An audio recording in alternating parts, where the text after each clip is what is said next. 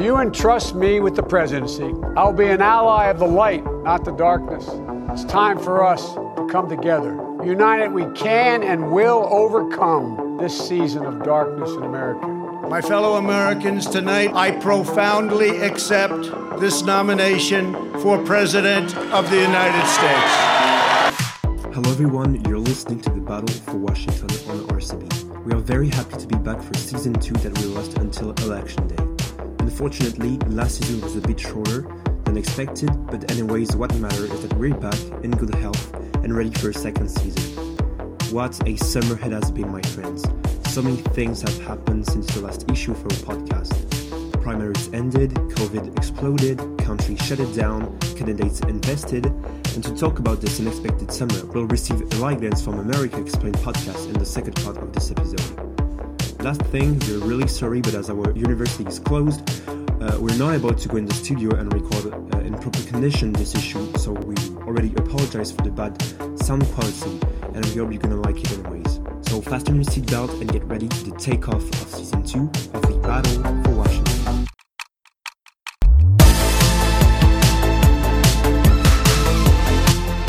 Twenty twenty American elections. This is the battle for Washington.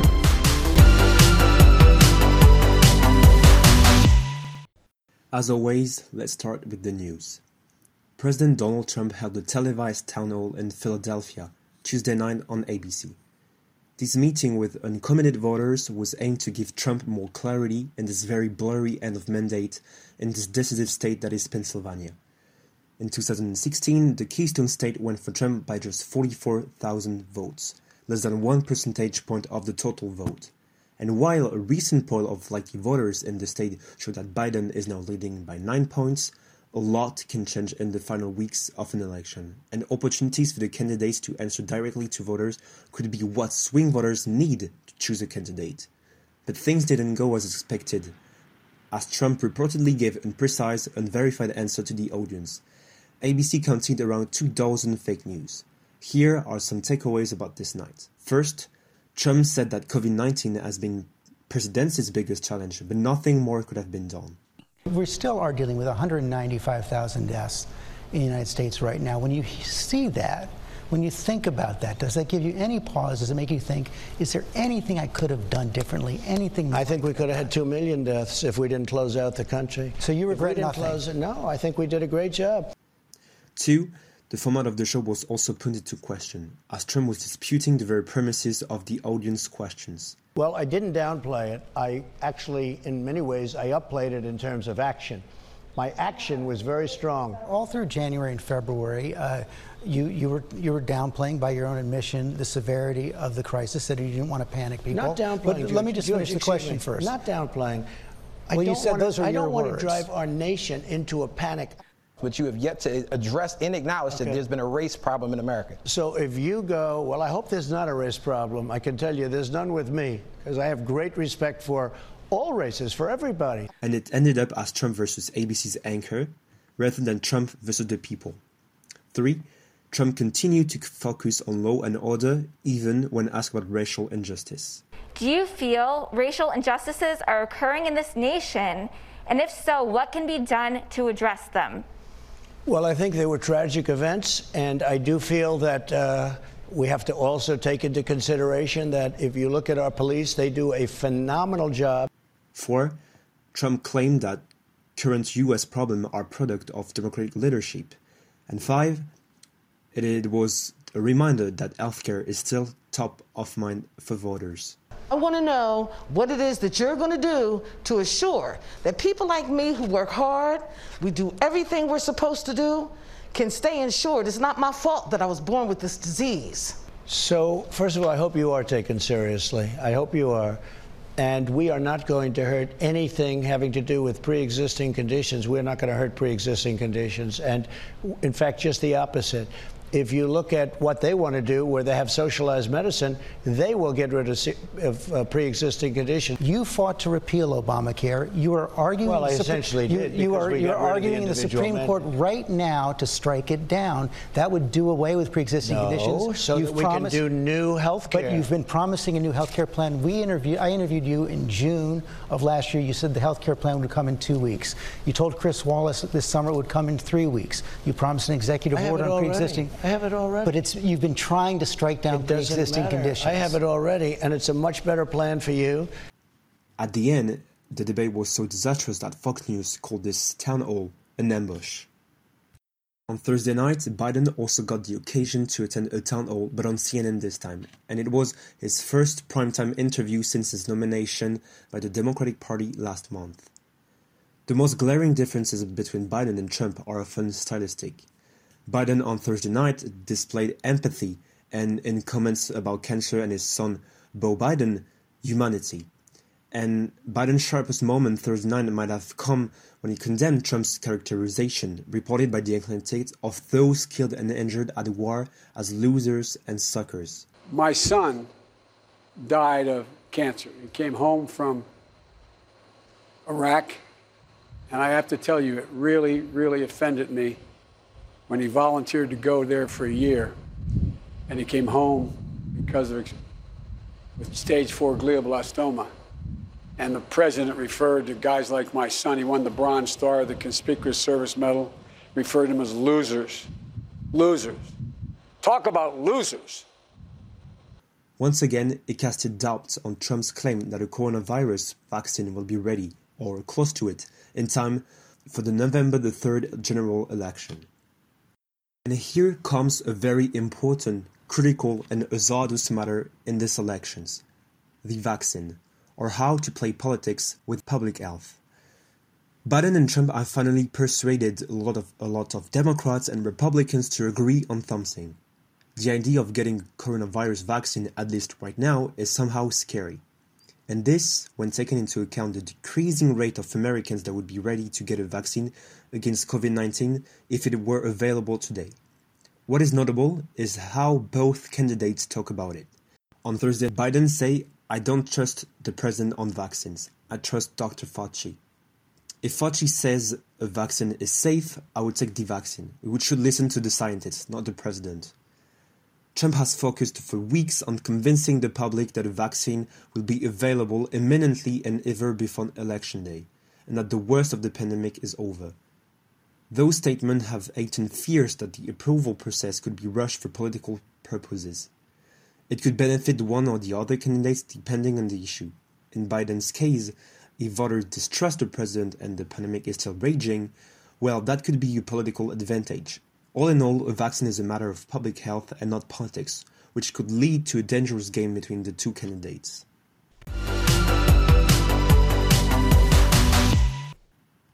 Another variable came into campaign this week with the horrific situation in the West wildfires.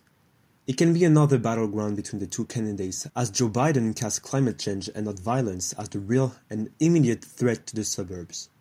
This comes after Trump's last minute trip to California to meet with officials struggling with the catastrophe, where he questioned their assertion that there was a connection between the fires across the state and climate change. It'll start getting cooler.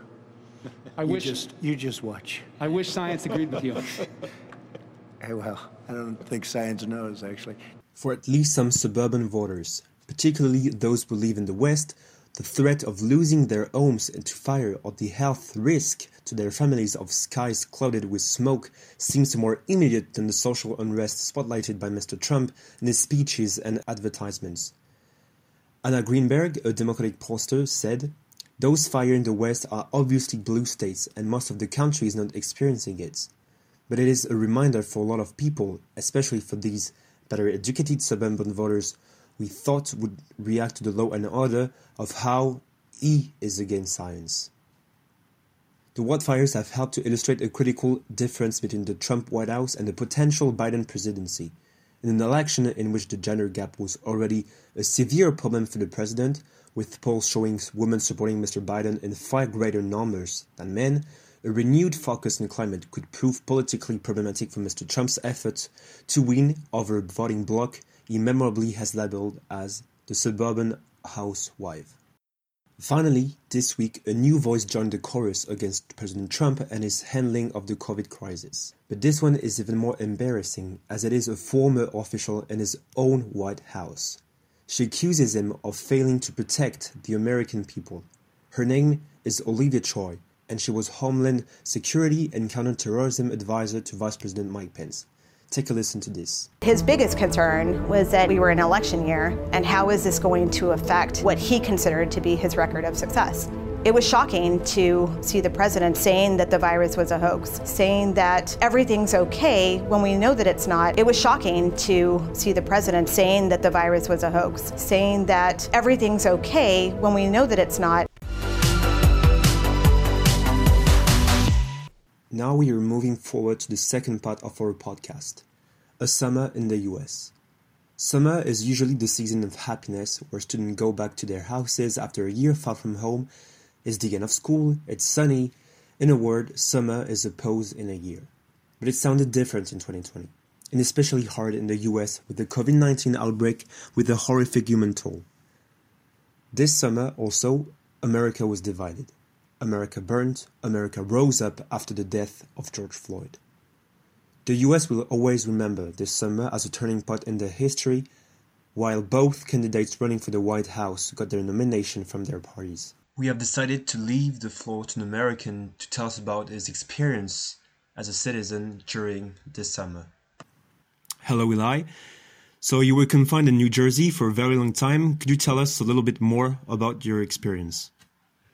Yeah, so uh, I returned home from school in uh, mid March, and by the time I got home, things still hadn't shut down. Um, they weren't doing any temperature checks. There was uh, it was kind of business as usual, which was kind of unsettling coming back from Europe, where things uh, seemed to have been grinding to a halt. And uh, got home, did my quarantine, and then uh, by the time about halfway through quarantine, things started to shut down in New Jersey. New York started to have rapid growth of cases. subsequently, as did New Jersey. And uh, so, yeah, I got caught in a little bit of a uh, of a spike over there, and it was certainly bizarre as everything started to shut down. And um, I was quarantined in my house with my family, which you know, there's obviously worse places to be quarantined and worse people to be quarantined with. So uh, yeah, that was a little bit about pretty much the basic of my experience, and it lasted in quarantine, seeing minimal people, going only where I needed to go, grocery store, doctor's office, always with a mask. Uh, continued up until uh, end of August when I left back for school. And for how long did you did the whole country shut it down, or at least New Jersey shut it down? So the thing is, in the United States, there was never a federal, there was never the federal government who gave us, uh, at least the states, any idea of what to do. They said, uh, kind of leave it to the states to do it. So New Jersey shut down rather quickly. Uh, I want to say mid-March, uh, could have been March 17th or 19th, I forget. But they shut down. New York shut down along with them. But the problem is that other states didn't shut down. Um, so it's very difficult to ban interstate travel, which meant that while New Jersey was shut down and the virus would, you know, slowly uh, dissipate, the growth at least in New Jersey, people were coming from places like Florida. People were coming from other places where there was not lockdown. So it was almost without use to lock down New Jersey if people were coming from the rest of the country who where the virus was spreading actively. And I think we see that now where, you know, lots of people wish that we had shut down altogether. But New Jersey as a whole shut down um, for quite a few months. Uh, I want to say two to three months, or two months definitely entirely. And then as we entered mid June, uh, things started to open up in phase two, phase three with outdoor restaurants, retail. And uh, now they're finally starting to open up uh, indoor restaurants and bars just now. Mm-hmm. So there's um, a statistic that I want to share with you is that one out of every 2,000 Americans at the start of the pandemic has now died with COVID. So have you? It's like it's huge. It's a huge human toll. It's very sad. And, and have you consequently observed a shift in the way Americans see public health, the the the importance of public health? Unfortunately, not. There hasn't been a whole lot of. Uh, of uh, science going on, unfortunately, at least in my circles, my personal circles. Uh, you know, I keep I keep informed. Certainly, scientifically, my family does, the people around me do. But as a whole, kind of what I experienced certainly online within my circles of social media and just kind of what have I observed not only in New Jersey but the nation as a whole, again, this is my personal view, is that people really went into I'm going to protect myself, myself, myself, myself, and uh, it was kind of using science at their convenience. Uh, like, oh, look, it says I'm safe to go do this, I'm going to do that. But then when it says it's not safe to do something else, they're like, whatever, I'll do it. Uh, there wasn't a lot of attention to public health. Um, the federal government certainly didn't pay any attention to it. They didn't give uh, states like New York, New Jersey, when we desperately needed uh, personal protective equipment, ventilators, or any sort of uh, necessary medical equipment, we didn't get it. The government told us to fight for ourselves. Um, so unfortunately not, and I'm sure you know lots of people are familiar with the anti-maskers, and they're uh, while they're still a minority, they're still a significant percentage. I remember seeing a poll that said 27% of Republicans uh, and about you know I think it was three between three and five percent of Democrats said that they would never wear a mask, and that was done even over the summer. Mm. So uh, I was definitely hoping for more attention paid to uh, to public health, but uh, it, it never really came. And if you could give one adjective to describe the handling of this crisis by the government, what would it be?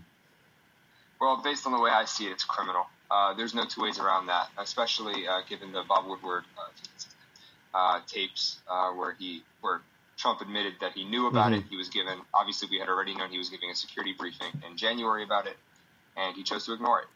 Um, and the fact that he chose to ignore something in order to downplay it, in order to keep people from panicking, especially in an election year, uh, is nothing short of criminal, and uh, and certainly in my views qualifies as high crimes and misdemeanors, which is uh, definitely grounds for impeachment. But uh, there's there was so much that this government could have done to prevent, uh, you know, now upwards of 200,000 Americans from dying needlessly, and the tens and tens of trillions of dollars of economic loss and all the, the jobs lost and the, and the lives uprooted. I really do place it squarely on the government's fault.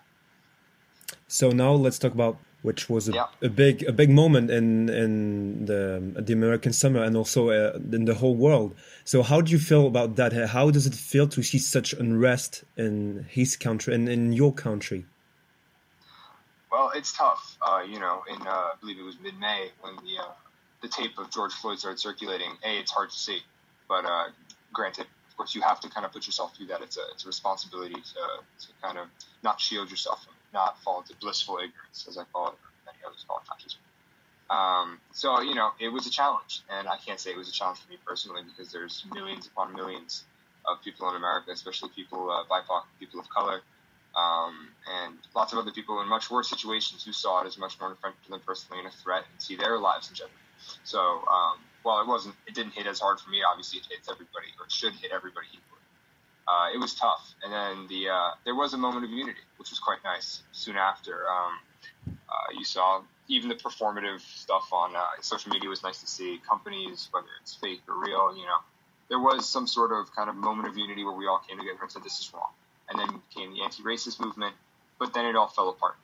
Uh, you know, white people statistically started to support Black Lives Matter less.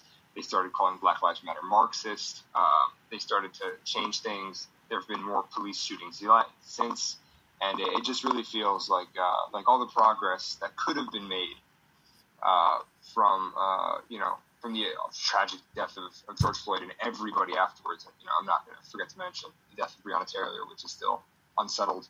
Mhm. Um, you know, it, I really feel like it's all fallen apart, and we're right back to where we square one. And I hope that doesn't stay that way. I hope we can change it, especially in November. And now the the final question. Uh, so we're going to talk about the elections because it's the, the the matter of our podcast. So each candidate to the White House received their nomination by by their parties and gave during the their respective national convention sensibly different visions of America. And so we have the impression that the two sides cannot understand each other and are unable to be reconciled. So how do you assess as an American this profound division in your country? Well, it's an artificially stoked division in, in my views. Obviously, there's a lot of things that divide Americans, but that's nothing new. Americans have always been divided on a number of fronts. Uh, now it's just that uh, politicians are doing their hardest, they're doing their darndest to make sure that people stay divided. Um, you know, instead of saying, uh, you know, for instance, Black Lives Matter. It was a great moment for unity for Americans to come together and say, what Derek Chauvin did to George Floyd was a crime, was a uh, result of personal negligence, personal hatred, and obviously systemic racism. But instead people chose to politicize it. They uh, they instead chose to run for the hills and protect, you know, to start crying about property and all these things and crying about you know kneeling for the flag. So I really think it's uh it's it's almost beyond the point of reconciliation. Um, you know, the uh, what's going on. I know Joe Biden, while you know he does make a, a message for a unification, and I do think lots of Americans uh, certainly believe that he can do it. I think that America's kind of gone down that rabbit hole where it's either Trump or Biden, and depending on who you vote for, it's no longer okay. It's just my political views. It's kind of like your entire worldview. It's your view of America, either as it's inclusive, strive for an equ- for a more egalitarian society, um, or at least egal- equality and opportunity, or moving towards uh, you know we want to keep everything the same, nothing can change, um, which has kind of been the uh, especially that's been the motto of the uh, Trump campaign 2020. Well, thanks a lot, Eli, for uh, coming to uh, the first episode of the second season of The for Washington. And I want to take this opportunity to say that you're also hosting a wonderful podcast, America Explain, which I hope will continue this year and take a listen to to it on Spotify. It's it's really a, a beautiful podcast. Thank, Thank you, you. Eli. Thank you very much. Yeah. All right. Thank you for having me. It is already the end of this episode, and we finally went back to serious things. We hope you liked it, and there's great things coming soon, so stay tuned. RCB is available on all streaming platforms. It was The Battle for Washington, Season 2, Episode 1. See ya.